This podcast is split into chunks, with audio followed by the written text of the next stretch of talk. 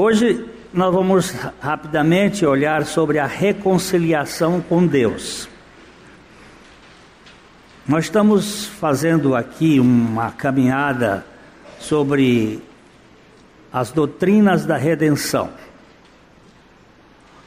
É, ah, aquilo que foi feito pelo Senhor para nos ah, libertar do cativeiro. E esse, essa parte da propiciação ou da reconciliação é muito importante que a gente compreenda. Domingo passado nós falamos sobre justo ou justificado. E tudo isso acontece por uma obra da graça. É Deus fazendo. E aqui nós começamos com João, 1 João capítulo 4, verso 10, dizendo: Nisto consiste o amor, não em que nós tenhamos amado a Deus, mas em que Ele nos amou e enviou o Seu Filho como propiciação pelos nossos pecados.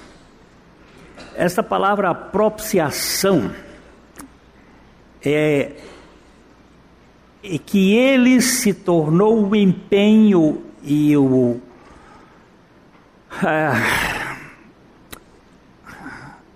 ah, o sentido de que ele, ele mesmo é quem faz a reconciliação com ele. Ele é o ofendido e, ao mesmo tempo, ele assume a ofensa e reconcilia o ofensor com ele de modo unilateral.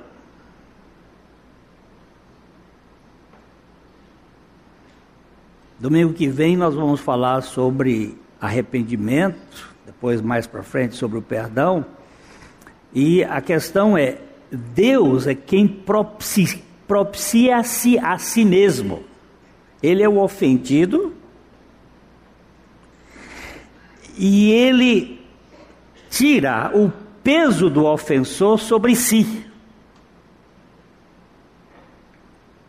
Porque muitas vezes você diz assim: se ele, ele me ofendeu, mas se ele não me pedir perdão, eu não perdoo. Então, esse perdão que você está dizendo, eu só perdoo se ele me pedir perdão, é, é um perdão que com correspondência. Eu quero ver a humilhação ou a humildade dele em vir e pedir o perdão. Deus não faz isso. A propiciação, a reconciliação, ela é unilateral, realizada por Deus. E nós só correspondemos quando Ele imputa em nós a sua própria justiça. Então, ele diz aqui que, mas ele nos amou e enviou o seu filho como o propiciador e a propiciação e o propiciatório dos nossos pecados. Ninguém pode ser reconciliado com Deus sem que antes seja recrutado por Ele. Nós não podemos ser recrutados por Deus sem que antes sejamos amados por Ele. Primeiro Deus nos ama, depois Ele nos chama. A convocação é precedida pelo seu amor. É o amor que é a causa primária de toda a ação divina. Tanto na criação como na redenção, tudo começa em Deus e é feito por Deus. Ele é o autor e o executivo de tudo e da nossa salvação de fio a pavio. Nele se origina tudo, incluindo o amor. 1 João 4,19 nos diz que nós amamos porque ele nos amou primeiro. A fonte de nosso amor é o próprio amor de Deus. A Bíblia explica a Bíblia. Talvez este texto traga alguma dificuldade para alguns que acham que foram eles que amaram a Deus primeiro. Mas é, nessa versão, da nova versão, é, diz assim, Romanos 8, 28. E sabemos que Deus faz todas as coisas cooperarem para o bem daqueles que o amam e que são chamados de acordo com o seu propósito. Não somos nós que amamos a Deus? Sim, nós amamos a Deus porque antes Deus nos amou. O meu amor por Ele é consequência do amor dele por mim. É, o amor de Deus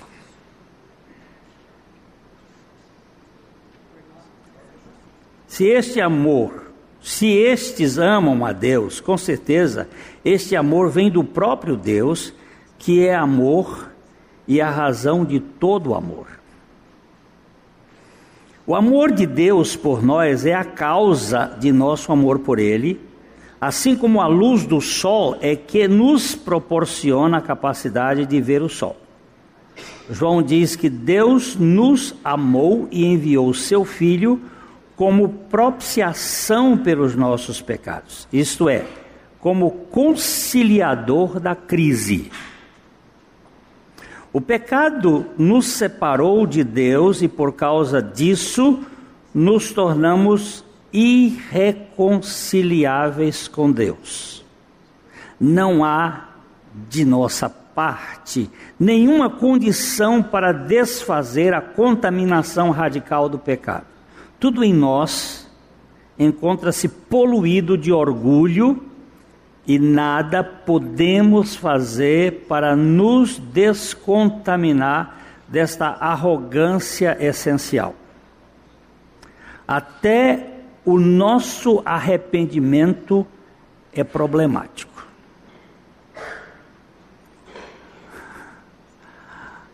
Você dizer, eu me arrependi, é preciso ter cuidado com o seu arrependimento e o meu arrependimento. Ele pode estar cheio, cheio de vaidade, soberba. Aqui eu vou citar um arcebispo de Paris no século XVI, François Fenelon, que foi o uh, orientador espiritual da Madame Guyon.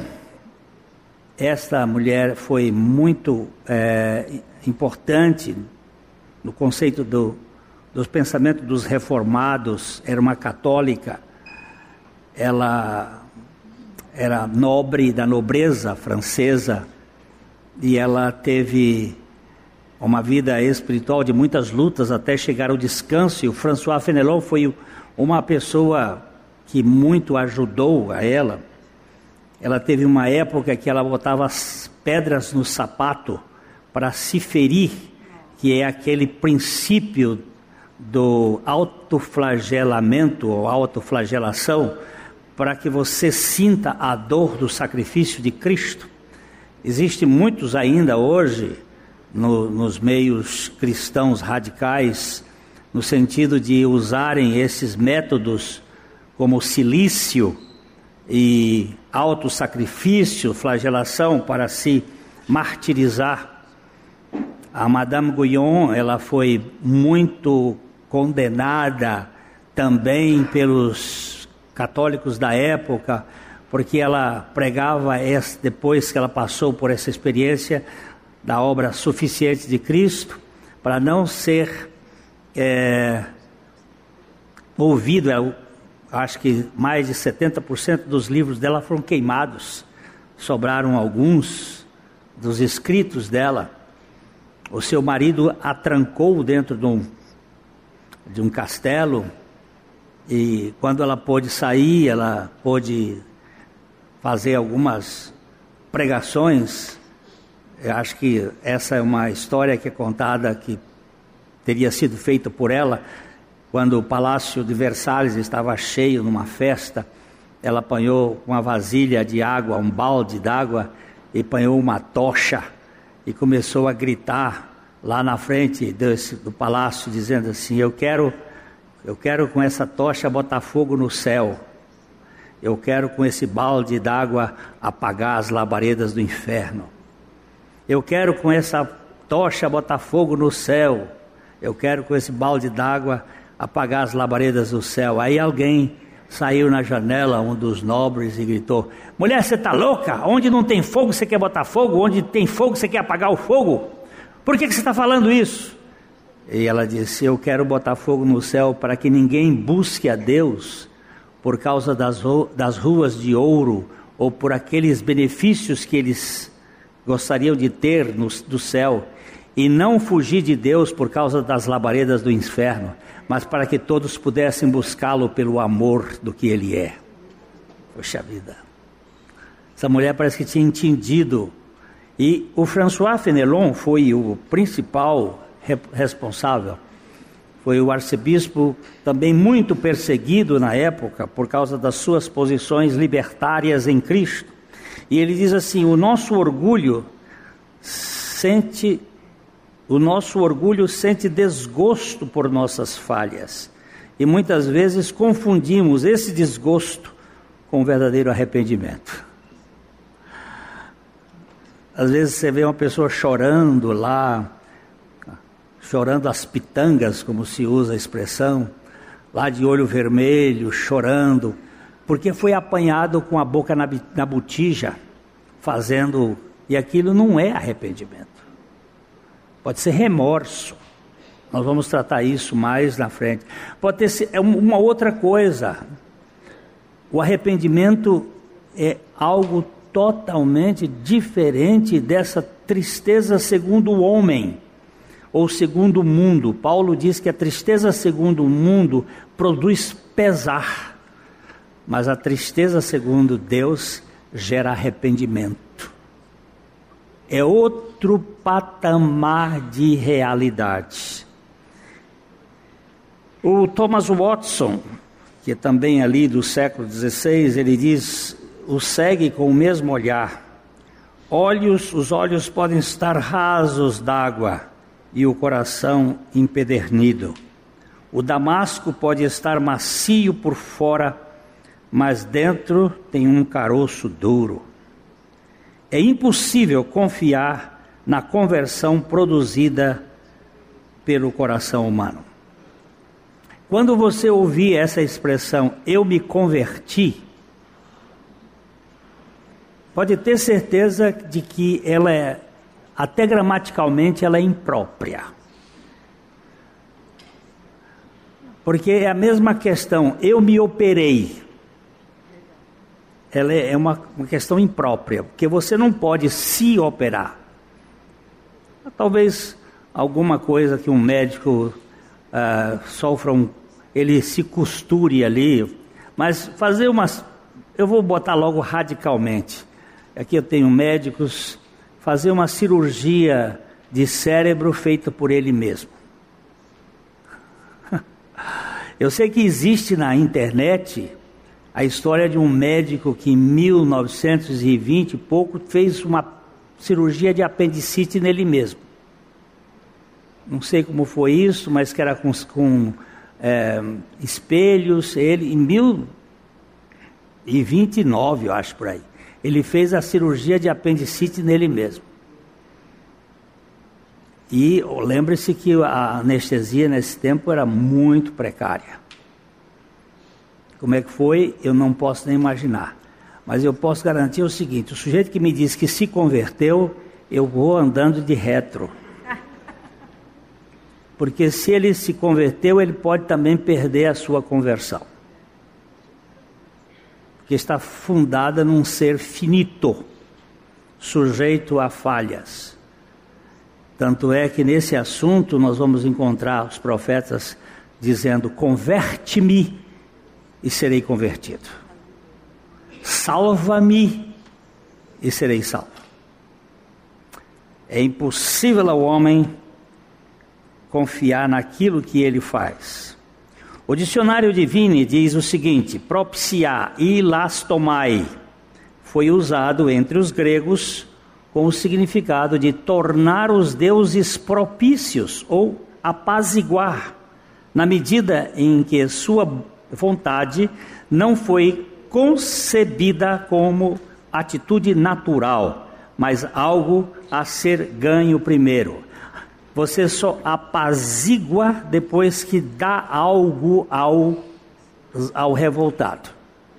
Essa era a ideia. O Deus estava estava bravo, Poseidon estava em grande uh, fúria, os mares estão revoltados, aí você leva uma oferenda para apaziguar a fúria do Deus que está revoltado. Estas ideias foram transmigradas para outros sistemas e hoje usa-se a Iemanjá para que ela seja é, favorável, propícia para com as pessoas receber oferendas, oferendas que você joga no mar e por aí vai. Esses são os conceitos mais do panteão grego de propiciação. Este uso da palavra é estranho para a Bíblia grega, a Bíblia no grego, com respeito a Deus. Nunca é usado de qualquer ato pelo qual o homem traz Deus para uma atitude favorável ou uma disposição graciosa. Não é o homem que vai fazer com que Deus venha em direção a ele e se torne favorável. É Deus quem, propiciado pela vindicação do seu caráter santo e, santo e justo, pelo qual, através da provisão que ele fez no sacrifício vicário da expiação de Cristo, ele lidou com o pecado de tal maneira que não pode mostrar, que pode mostrar misericórdia ao pecador crente na remoção de sua culpa e na remissão dos seus pecados. É Deus que se propicia a si mesmo. É Ele que ah, favorece ao seu caráter justo a não indignação sobre aquele que o feriu. Isto, isso aqui, gente, não dá para caber na cabeça. Deixa eu só botar esse exemplo, que é um exemplo drástico, mas é um exemplo que mostra caráter propiciatório. Jovem, jovem americano, estava com um grupo e havia apareceu uns moços desses lutadores concorrentes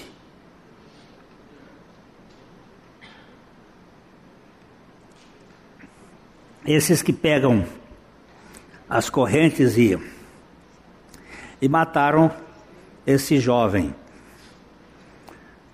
Um rapaz desses bateu no moço até matar. E foi preso. E foi condenado. E a mãe do jovem que foi assassinado começou a visitar toda semana o assassino. E ela visitava e dava as coisas para ele, levava as coisas para ele.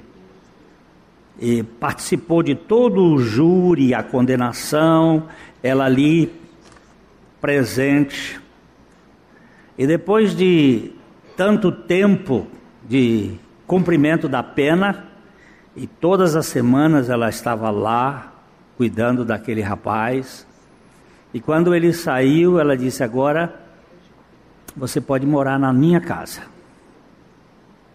Você pode vir porque você é o filho que eu perdi. E aí ele veio morar na casa dela. Ele se casou com uma moça. E quando este essa história foi contada pelo grupo da equipe Berry Graham. Ela já tinha netos, filho do assassino do seu filho, daquela família que ela havia assumido em propiciação. Ela assume a perda para conquistar uma vida. Isso não é próprio do ser humano, isso é próprio do caráter divino. Esse é um ato de propiciação que é feito, que feito em Cristo nos é otorgado para que nós, como, como réplicas de Cristo no mundo, possamos instrumentalizar o que é o conceito do perdão.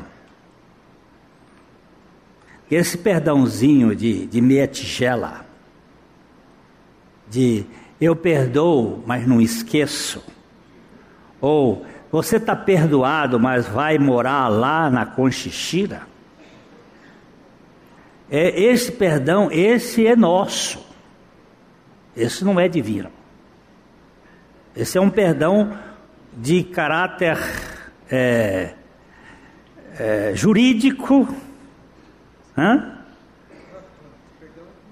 condicional, é. Não é este aqui, esse ilasterium.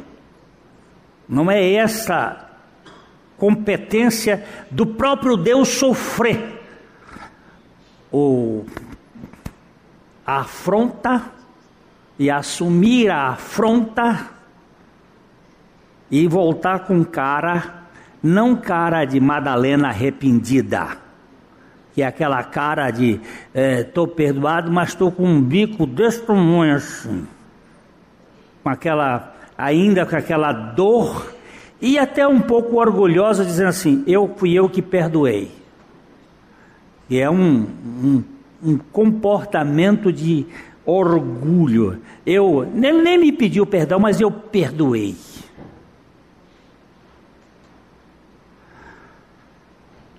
É, isso é pesado, né? Agora você senta um tiquinho, porque não vem com essa história aqui de achar que a obra da cruz é uma obra é, singela porque aí você não entendeu absolutamente nada. Jesus Cristo,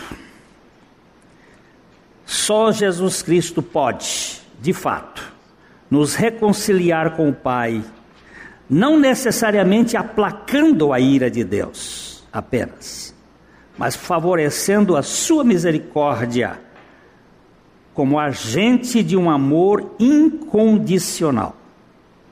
O pecado é tão ofensivo ao caráter divino que apenas e tão somente o próprio Deus pode remover os seus efeitos maléficos e altivos na vida do, dos crentes.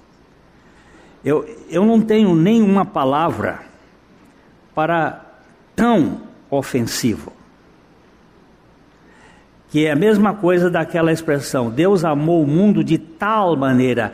Essa tal maneira não tem uma palavra para dizer que, que maneira é esta do amor de Deus. Não tem, em língua nenhuma.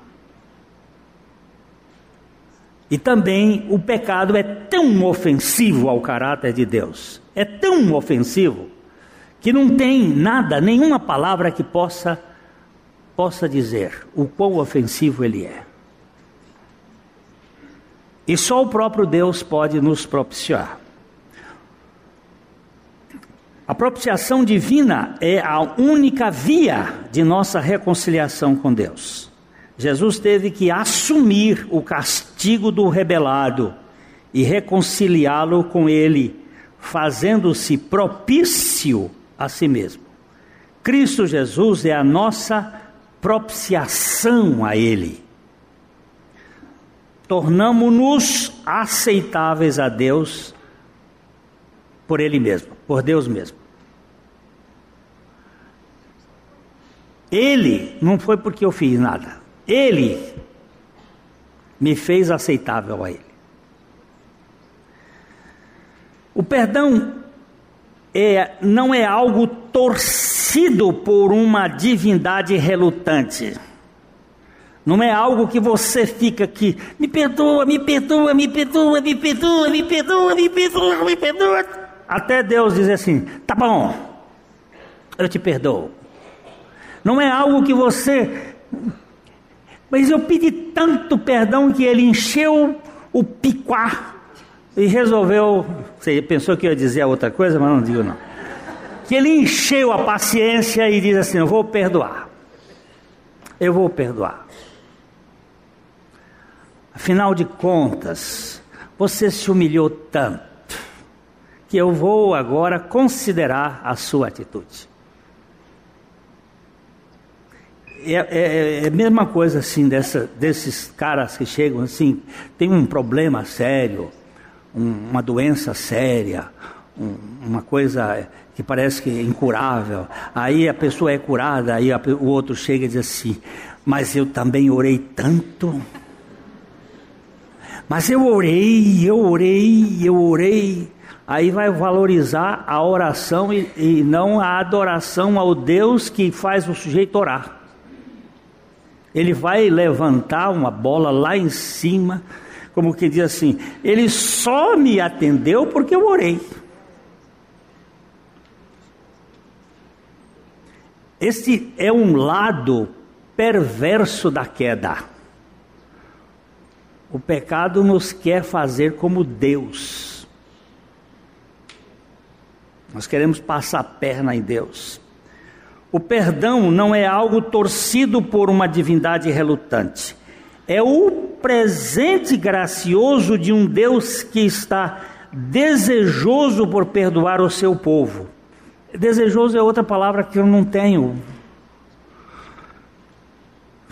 Não, não, não tenho para botar no lugar algo melhor, mas é coisa muito maior. O, o salmista diz aqui no Salmo 78, 38, ele diz assim: Ele, porém, que é misericordioso, perdoa a iniquidade e não destrói. Antes, muitas vezes desvia sua ira e não dá largas a toda a sua indignação. Não significa que Deus não se indigne com o pecado, a rebeldia, mas é que ele, por causa da sua misericórdia, ele desvia a mão e o castigo. Desvio, o desvio da ira de Deus não é algo que os homens causam, é devido a ninguém menos que o próprio Deus que desvio, desviou a sua ira. Quando olho para Jesus, vejo a execução de uma, de uma profecia ligada ao sacrifício em Levíticos 17, 11. Porque a vida da carne está no sangue.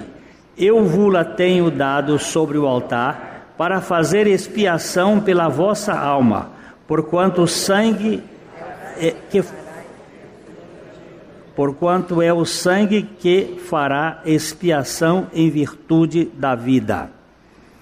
Sem derramamento de sangue, e sangue perfeito, não há remissão de pecados.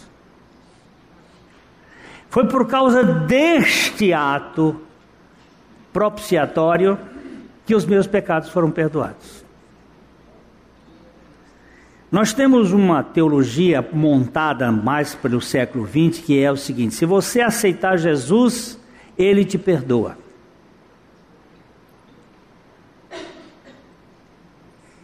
E aí nós colocamos o perdão condicional. Porque ele me perdoa, eu o recebo.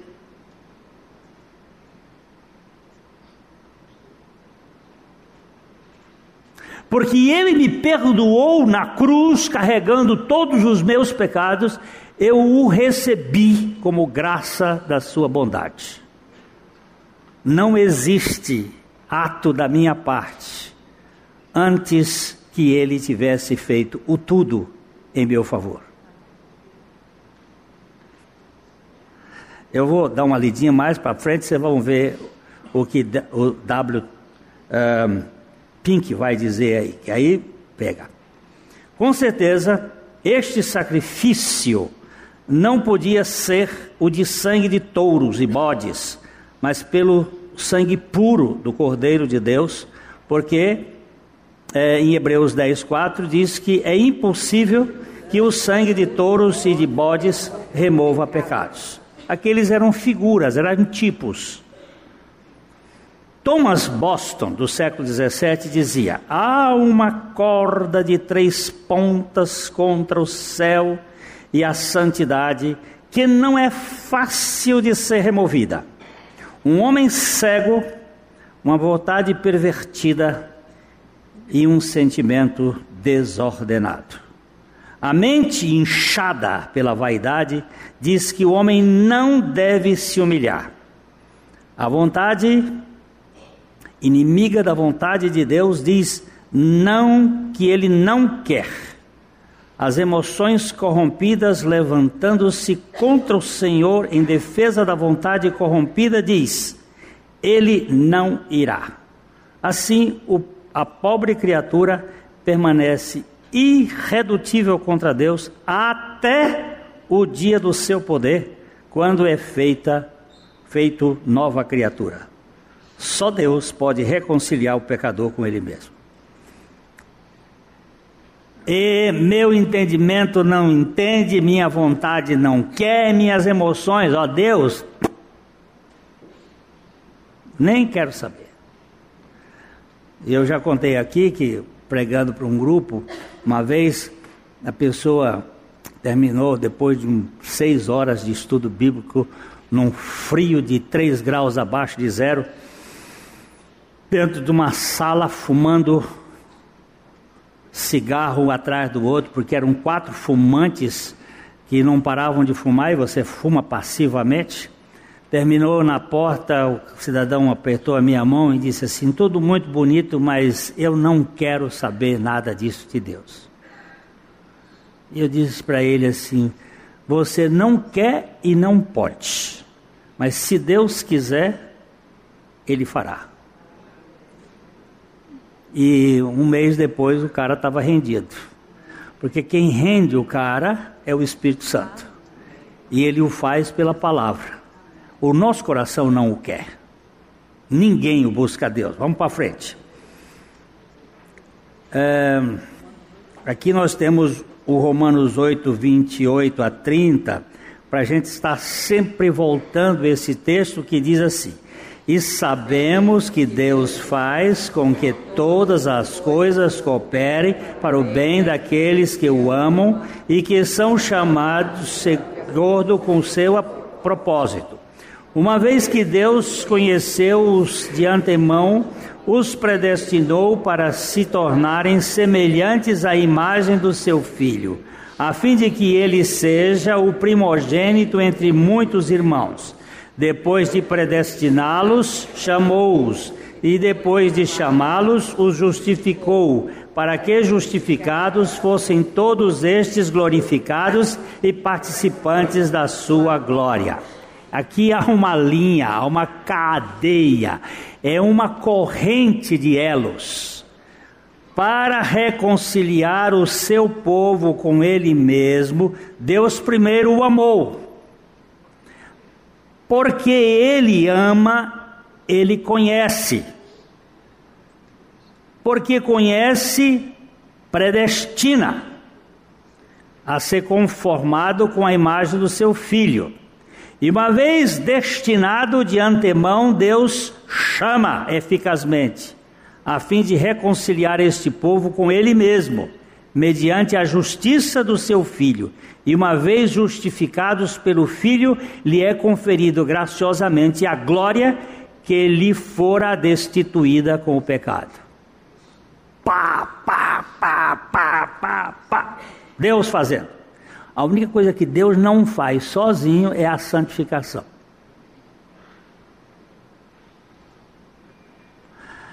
Ah, no livro que nós estamos estudando com os homens, o Dan Stone, ele diz o seguinte: a cabeceira da cama e o pé da cama são firmes, são de ferro, inabaláveis. Aqui, a cabeceira. Os meus pecados foram perdoados. A obra da redenção. Aqui, a glorificação. Eu vou para o céu. Isso aqui está seguro. Mas aqui no meio da cama, a cama é de mola. Eu não sei se vocês conheceram cama patente. Alguém aqui conheceu as camas patentes? Lembra? Ou aquela de campanha também. E o meio é mole. Aqui esse meio é a nossa caminhada, é a santificação, é a salvação da alma. Aqui. Aqui Deus fala e eu obedeço. Nesse meio termo é bilateral, é sinérgico. Aqui é monérgico, lá é monérgico, aqui é sinérgico. Aqui é Deus fazendo. Não sei por que, algumas pessoas têm dificuldade com isso. Eu fico realmente. Porque, olha, aqui eu tenho os meus netos nenhum nasceu porque quisesse. Estou dizendo dos netos porque é para ter o privilégio de falar. Eles nenhum nasceram porque quiseram.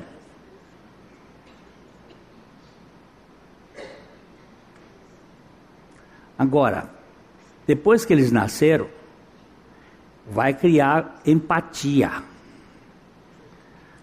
Todo dia eu estou com uma netinha em casa que já está com três meses, todo dia é conversa e conversa. E já quando ele me vê, ela abre aquela, aquele sorriso desdentado mais lindo do mundo. Porque está vendo é, de cá para lá e de lá para cá. Primeiro é de Deus para nós, depois de nós para Deus. Mas para que isso aconteça, preciso nascer do alto. É preciso nascer de cima, é preciso nascer de Deus. E novo nascimento não é eu aceitei Jesus como meu Salvador. Novo nascimento é eu morri com Cristo Jesus, meu Salvador, e ressuscitei com Ele para receber a vida dele. Quem aceita pode rejeitar. Agora, aquele que morreu com Cristo e ressuscitou com Cristo, não tem como desamarrar, porque ele vem viver nele. Eu não estou com Cristo ao lado. Vamos andar com Cristo. Eu não, eu não consigo andar com Cristo. Ele está em mim hoje. Eu estava nele na cruz e Ele está em mim agora. Agora, para onde eu vou, não é aonde o, o, o, o boi vai, a vaca vai atrás. Não é esse assunto. É agora para onde eu vou, é Ele que vai, é Ele que vai governando. Essa expressão que muitas vezes a gente usa, Deus te, Deus te acompanhe, meu irmão. Isso é um absurdo. É Deus te guia, o Senhor te dirija, Ele faça tudo. Para reconciliar o seu povo com Ele mesmo, Deus primeiro amou, assim já foi. A obra de Deus é totalmente dele. Deus glorifica quem justificou, justificou a quem chamou, chamou a quem predestinou, predestinou a quem conheceu, Conheceu a quem amou incondicionalmente por sua graça antes da fundação do mundo. Ele jamais será surpreendido por alguém em algo. Não há a menor condição de Deus se equivocar. Ele é onisciente, onipotente, onipresente. E nada foge da sua soberana vontade. Talvez, de vez em quando, você leia o Salmo 139, rumine o Salmo 139, veja como é que ele fala da onisciência, da onipotência e da onipresença de Deus. Aquele salmo fala disso aí. ele começa com a onisciência de Deus, que é o assunto mais difícil da Bíblia, a meu ver. Porque, sabe, o que infestou a nossa vida foi uma árvore chamada árvore do conhecimento do bem e do mal. Esta árvore é que é a, nosso problema. Como é que Deus pode saber uma coisa que eu não sei? E o Evangelho trata exatamente da onisciência de Deus. E é difícil de entender. Alguém pode dizer: Ah, eu posso me reconciliar com Deus se eu quiser. Eu posso. Sim. Se quiser, você pode. A questão é esta. João 5,40.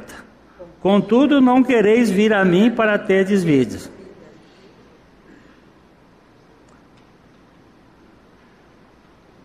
O problema é que você não quer.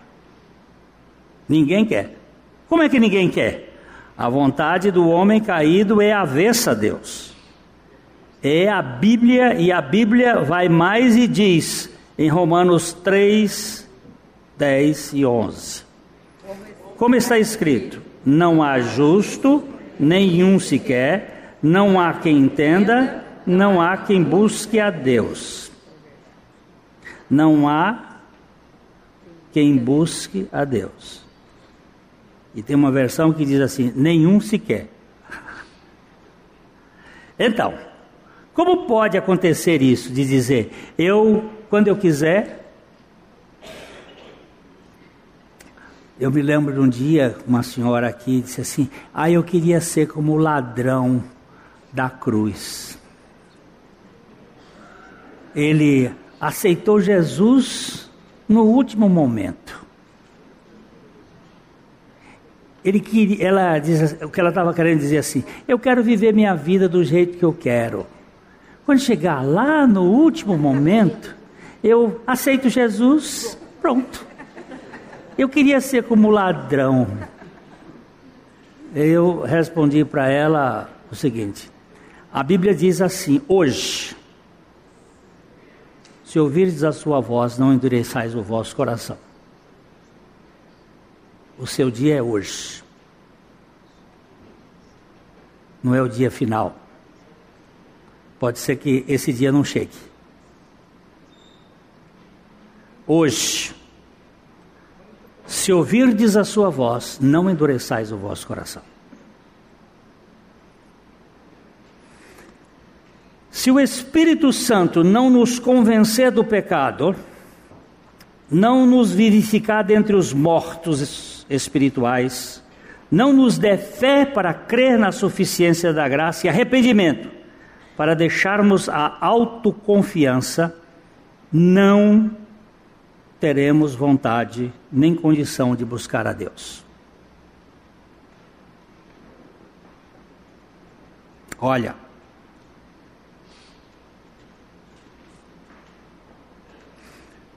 eu vou dar. O caboclo foi muito assim. Glênio, eu estou cansado. Minha mãe me levou para a igreja desde pequeno eu fui tudo que você possa imaginar dentro da igreja. Eu fiz, eu cantei em coral, eu, eu fiz parte de diretoria, eu fiz isso, eu fiz isso. Mas, cara, eu estou desistindo. Eu não tenho esse apetite por Deus. Eu digo, você está desistindo muito tarde. Você devia ter desistido mais tempo atrás. Você foi um idiota.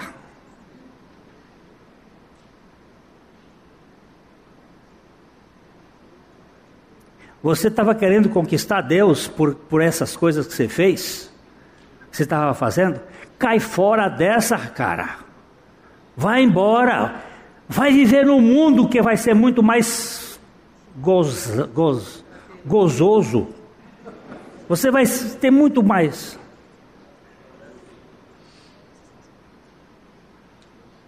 Eu fiz o que eu pude para meter o pé nele e dizer assim: vai embora. Hoje ele está nos escutando. Ele está lá nos States nos escutando.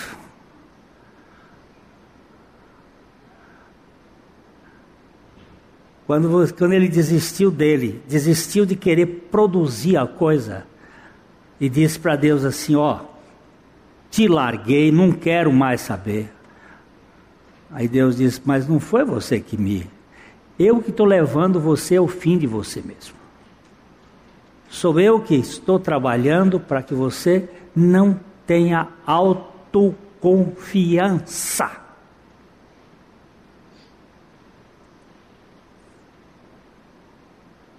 Porque é este o nosso problema. Arrependimento não vai tratar com comportamento ilícito. Arrependimento tem a ver com confiança. É só você ler o livro de Jó de capa a capa.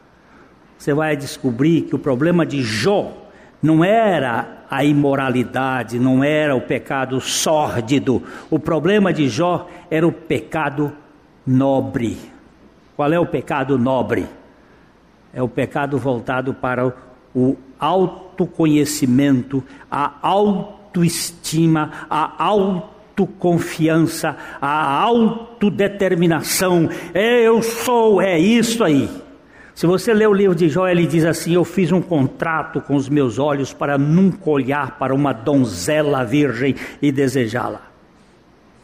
E ele era assim, ele era um homem íntegro temente a Deus, desviava-se do mal, mas não conhecia Deus, porque foi ele mesmo que disse: Eu só te conhecia de ouvir falar. Aí ele diz assim: Por isso eu me abomino e me arrependo no pó e na cinza. De que que Jó se arrependeu? De sua autoconfiança. Eu, eu vou, vou só dar um toquinho mais, eu sei que já está passando da hora, mas olha aqui. Crente que fica magoado, fica emburrado por causa de injustiça que foi feita, tem gordura demais. Tem mais de três dedos de torcinho de autojustificação. Está gordo. Está obeso porque no momento em que você ganhar a dimensão de que, do que é a propiciação, você vai dizer assim: o eu merecia era um inferno, eu merecia estar lá no, no espeto do capeta, virando torresmo, torresmo no, do pior. Eu e agora eu sou livre, eu tenho é que adorar ao Senhor e reconhecer que Ele é. Não fica aí resmungando e choromingando. Se o Espírito Santo não convencer, meu caro, é inútil. Eu vou usar aqui o argumento de A.W. Tozer. Ele diz o seguinte: o homem natural é incapaz de vir a Cristo. Não é difícil Não é difícil, é impossível. O homem natural é impossível de vir a Cristo se Cristo não vier a agir sobre ele.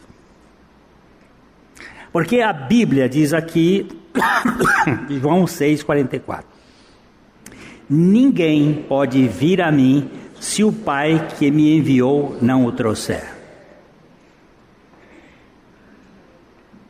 Quantos podem? Ninguém. Você duvida da palavra de Jesus? A razão pela qual duro é esse discurso, isso tudo aqui é do doutor A.W. Toz, A.W. Pink. A razão porque duro é esse discurso, até mesmo para milhares que professam ser cristãos, é que eles fracassam completamente em compreender o terrível estrago que a queda provocou. E o que é pior, eles mesmos não se dão conta da chaga que existe nos seus próprios corações. Citando o 1 Reis 8,38. Certamente, se o Espírito já os tivesse despertado do sono da morte espiritual, eles dado ver alguma coisa do pavoroso estado em que estão por natureza, e feito sentir que as suas mentes carnais são inimizade contra Deus, Romanos 8, 7, então eles não mais discordariam dessa solene, dessa solene palavra de Cristo. Mas aquele que está espiritualmente morto não pode, nem não pode sentir, ver, nem sentir espiritualmente. Está morto, não pode. Um dos espetáculos mais espetaculosos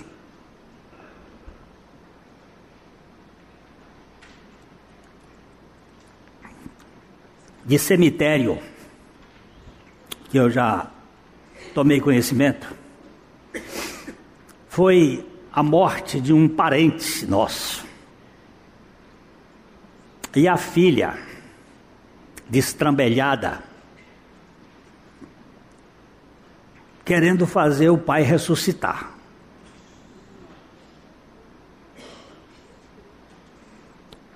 Ela passou por um, um processo de religião, essas religiões onipotentes.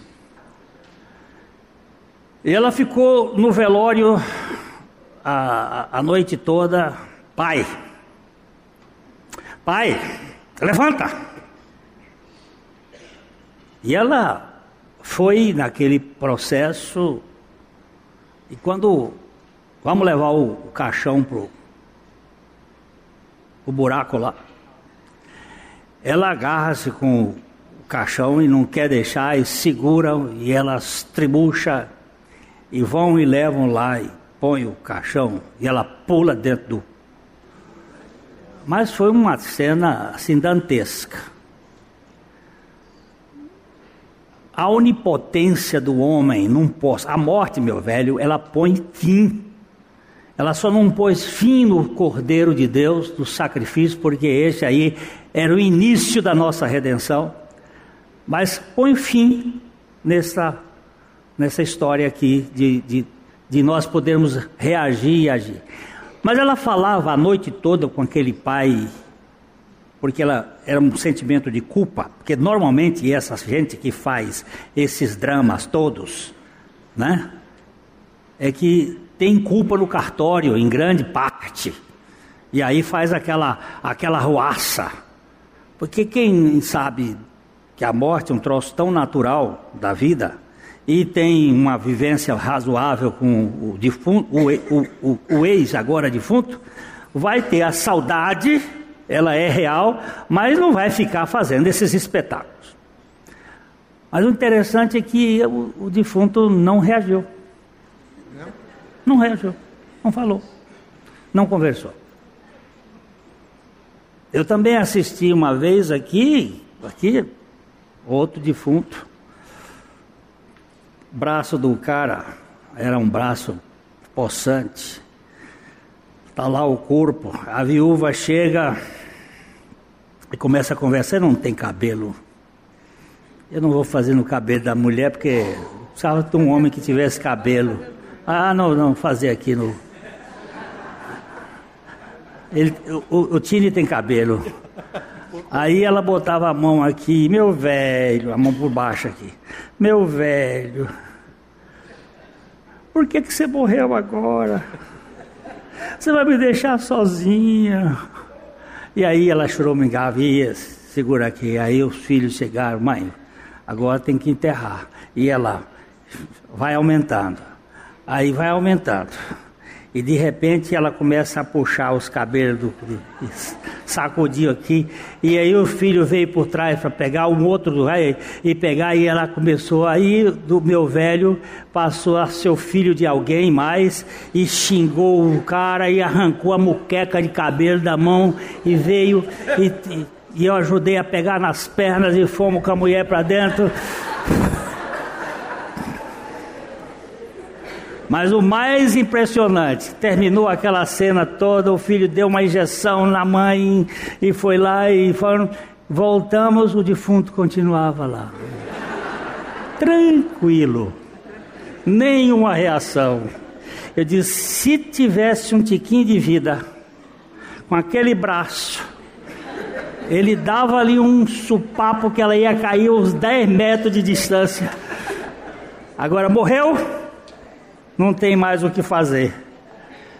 Você morreu em Cristo? É verdade? verdade? Ou ainda tem aí um troço guardado no coração? Sendo assim, ninguém pode se reconciliar com Deus se o próprio Deus não o reconciliar com Ele mesmo. No Novo Testamento, o ato da propiciação sempre se refere à obra de Deus e não aos sacrifícios e ofertas oferecidas pelo homem. A razão para isto é que o homem é totalmente incapaz de satisfazer a justiça de Deus. Por isso, e tão somente por isso, louvado seja o nosso Senhor Jesus Cristo, que nos reconciliou com Deus. E estamos reconciliados. A Livraria PIB Londrina procura selecionar cuidadosamente seus títulos e autores a fim de oferecer um conteúdo alinhado com o Evangelho de Jesus Cristo. Bíblias, livros de teologia, devocionais, literatura infantil, biografias, comentários bíblicos e muito mais.